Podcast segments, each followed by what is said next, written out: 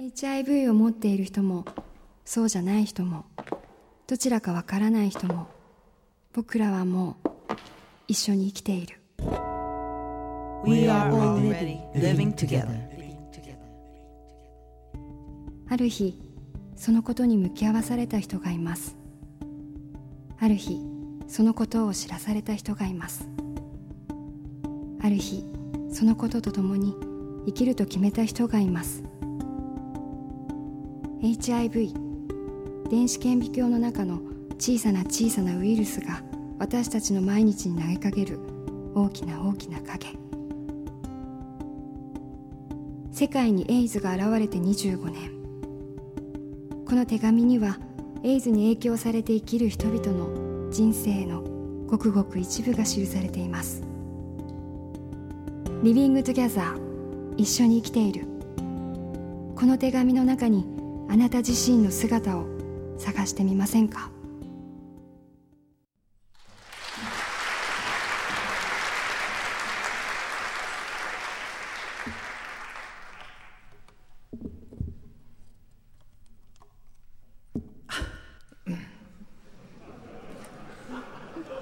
いろんなことがあります。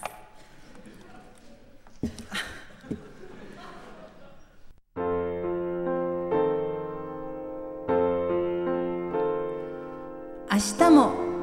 もっといい日。翼さんの手紙です。朝ろくじに起きてお弁当と朝ごはんを作り、娘と一緒に朝食。娘を小学校に送り出し、朝の番組の占いを見てから会社に行く。運転中は大好きな音楽と一緒。会社に着いたらまず自分と同じ部署の人たちの机を拭いて、それから仕事。お昼休みは同僚とお弁当を食べながらおしゃべり。たまにコーヒーを入れたり、おやつを食べたりして、忙しい時には残業もして帰宅。母が用意してくれた夕食を娘と一緒にいただいて、みんなで今日一日の話をする。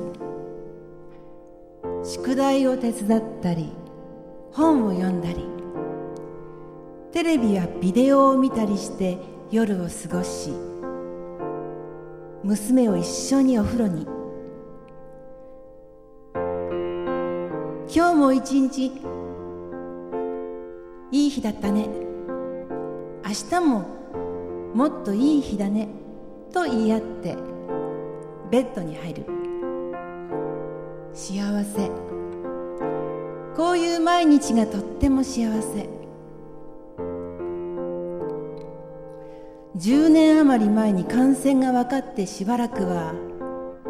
感染していない人以上に幸せにならないと、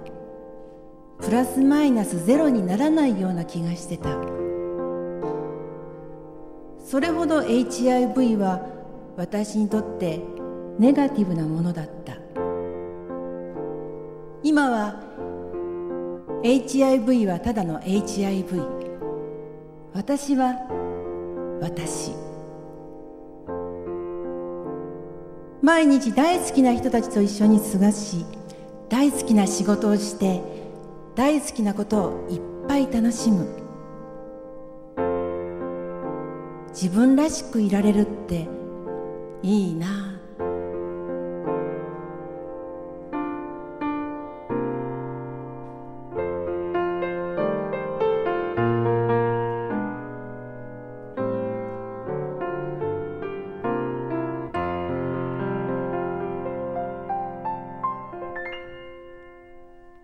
翼さんの手紙でした。こんばんは、清水ミチコです。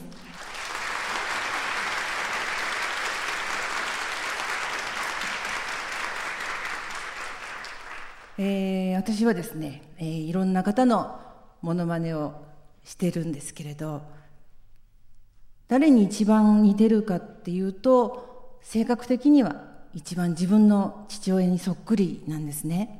でうちの父親はあのがんになったんですけども、その時もあのいかにどこが痛いか、何時頃ここが苦しいということを人に言って、でも分からんよな、それはがんになったことないからっていうので母親によくたしなめられてたんですね。である時お医者さんに清水さんどっか痛いですかって言われて、ここが痛いですけどまあ分かんないよねあんたもって言ったら、分かりますよって言われて、なんでって言ったら、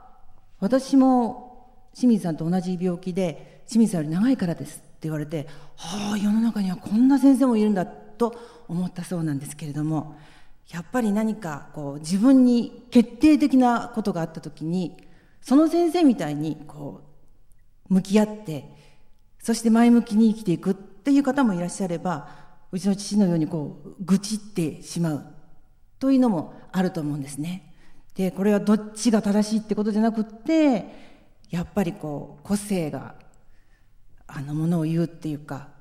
どれもその人の個性だと思うんですね。で父親はその後こう俳句に凝り出しまして、たくさん作ってはそれを投稿したりして